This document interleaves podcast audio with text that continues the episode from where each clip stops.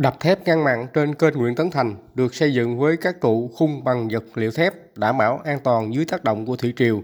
Chiều dài đập thép gần 80 m nối liền hai bờ kênh. Đập thép được xây dựng phải đảm bảo khả năng ngăn không cho nước mặn xâm nhập từ sông Tiền vào kênh Nguyễn Tấn Thành và dự trữ nguồn nước ngọt hiện hữu của dòng kênh này để cung cấp nước ngọt tưới tiêu và nước sinh hoạt phục vụ cho hai nhà máy xử lý nước của tỉnh Tiền Giang và một nhà máy xử lý nước của tỉnh Long An khi nước mặn xâm nhập sâu. Công trình này đang được thi công khẩn trương, phải hoàn thành trước ngày 25 tháng 2 với tổng chi phí hơn 10 tỷ đồng. Theo Sở Nông nghiệp Phát triển Nông thôn tỉnh Tiền Giang, hiện nay xâm nhập mặn ở sông Tiền đến sớm hơn so với trung bình nhiều năm, nhưng muộn hơn so với mùa khô năm 2020, năm 2021.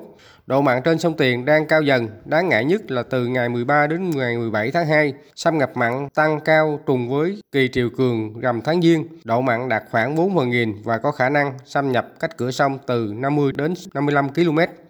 Dự báo của ngành chức năng, thời điểm cuối tháng 2, đầu tháng 3 tới, độ mặn 1 phần nghìn sẽ xâm nhập tới dàm kênh Nguyễn Tấn Thành.